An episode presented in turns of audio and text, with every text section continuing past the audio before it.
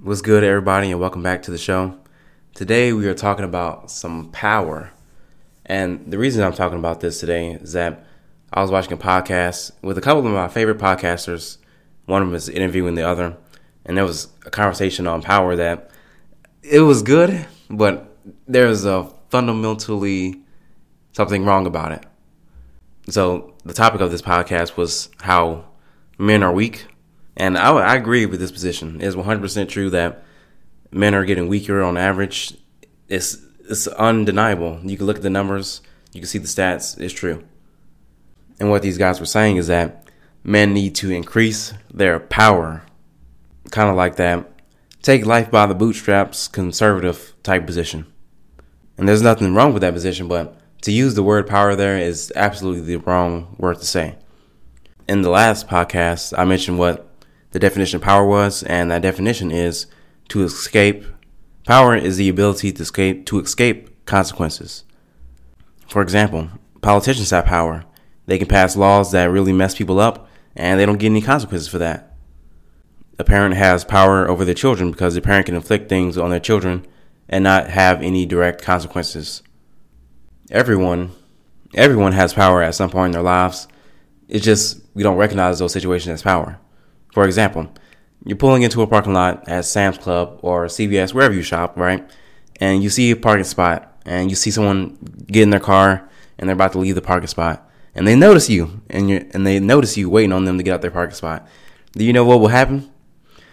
Most likely what will happen is that they see you waiting for their parking spot, and they start moving slow and taking their time and slowly turning the key of the car, and then sitting in reverse without even moving, and then backing up as slow as they can, and then reparking for a second so they could text, and then backing out slowly, and then they'll let you have the spot.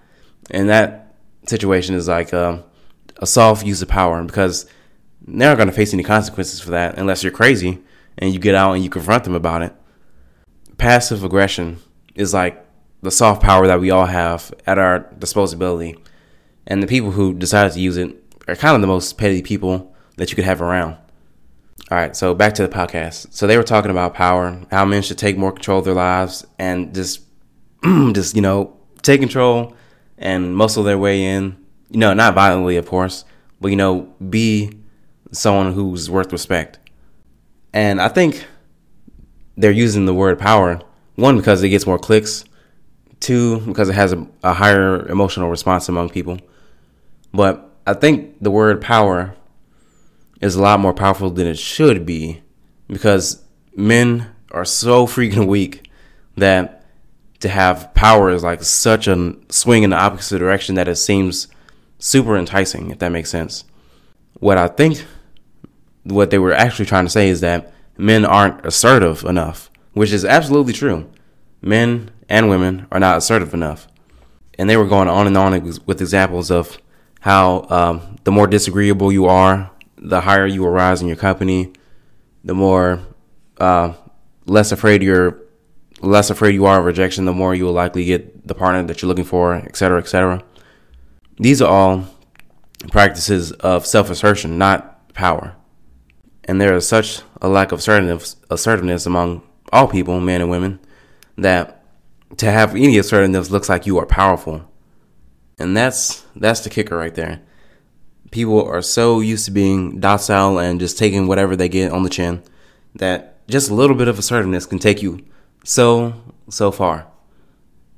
And just to clear up, assertiveness is when you declare your values and you make them known to other people. For example, I'm working in a job, right? And I desire some type of promotion or something, right? And I act assertively, and I go to my boss and I say, hey, I've been doing this and this and this and this. I've gotten this result and this result and this result, and I want a raise. When can we talk about this? And that's an act of assertiveness. And that's something most people aren't going to do, and it looks powerful, but it's not powerful. Assertive is when you have standards for your relationships, all of your relationships. For example, you have a relationship with a girl, and you have a clear standard on X issue, right? That's not exercising power over her. That's just saying, hey, I got these standards. I need these standards, man, for my own emotional stability or whatever. If they can't get met by you, they'll get met by somebody else. Now, these days, that would be called controlling. That's the word they would use, controlling. Men aren't allowed to have any standards when it comes to women or any standards of behavior. So anything that you say will be taken out of context to say it's controlling. But that's not controlling. It's just having an assertive boundary. Assertive boundaries are healthy. I've been doing a lot of psychotherapy work on myself. And yesterday, this is another reason I'm doing this podcast today. Yesterday, I was doing some sentence completion work. If you don't know what sentence completion work is, it's basically you have a sentence stem, which is an incomplete sentence, and it would say something like this. If I were more assertive, blank, and then you fill it in as many times as you can within a certain amount of time. For example, if that was a sentence stem, I would have maybe a minute, and I would write out as many responses to that sentence as I can. I've been doing that for about 2 or 3 months now, and it's been going well, and I've learned a lot about myself.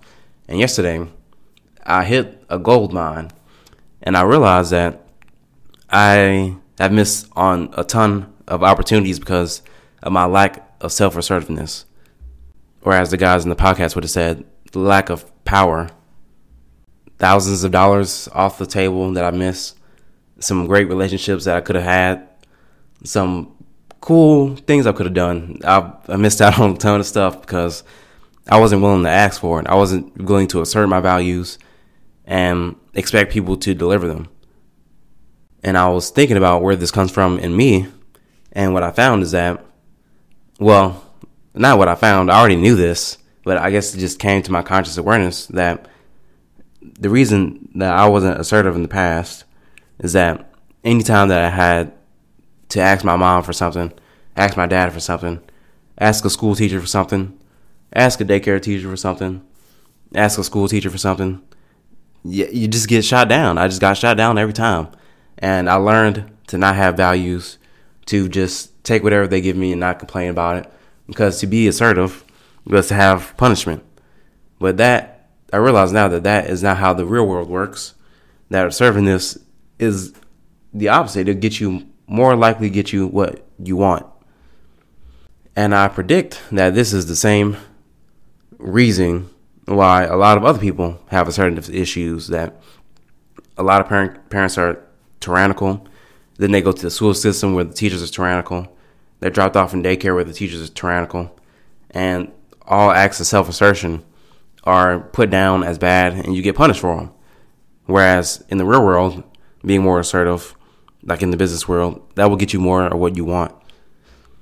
And I'm not a dominoes person. I don't say like, my mom didn't let me have values. It wasn't letting me be assertive. So therefore, I can't be assertive now as an adult. But you cannot deny that the habits get established. The habits get established, and non-self-assertiveness is one of those things that many, many, many, many, many people have established as a deep-seated habit for themselves. Man, I remember just like asking for anything was just like, it just tore me up inside. I just feel anxiety before I even ask a question. And eventually I learned to not ask questions. And I'm pretty sure that this is what tons and tons of people are experiencing in their day-to-day. And then when they see someone who is actually assertive in a healthy manner, they get angry at that person. And it's not that they're angry at that person. It's just that they recognize subconsciously that that's something that they're missing, and in an effort to avoid the emotion which should be happening, which is sadness and loss and mourning for your non-self-assertiveness and everything that it costs you, they just get angry in order to avoid that emotion. Another thing about power before I close out, in the podcast they were saying that people are repulsed by power and that whenever they hear about power or see power, they like kind of retreat within themselves and feel anxiousness and contempt. And they were saying that this is a bad thing, but I actually disagree. This is actually a great thing because you should be denying power, since power is the ability to avoid consequences. You know, the ability to avoid consequences, aka power, it's a drug and it drives you crazy, man. It drives you crazy. It's like when you put in the cheat code on GTA and you get all the money and all the guns, you just go crazy and you start shooting up everything and you buy all the cars and you get all the houses. And that's pretty much what power is. It's one of the heaviest, most powerful drugs known to man. Well, known to a few men, taken advantage of by a lesser few men. If you deny power in your relationships and act in a way that, if you act like everyone in your life can leave at any moment, then you will be so far ahead of the general population in terms of the quality of your relationships and the fulfillment that you get from them, that when a normal person sees your relationship, they would think it's like freaking crazy. Like, there's a guy I follow who often mentions that his children just call him out of the blue. He's like 60 or something, right? And his grown children still call him and chat for him with no reason, right?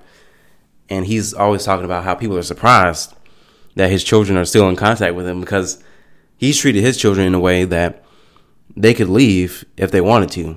Therefore, he treated them well, and they haven't left him, and they look to him for advice and such things.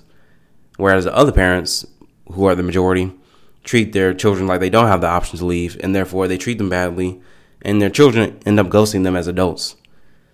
And that's what it is. That's what happens when you take power. You take power now, and you don't experience consequences until later. Yeah. I think that's all I have to say. I hope you got something good out of this. And I will see you in the next one. Peace out.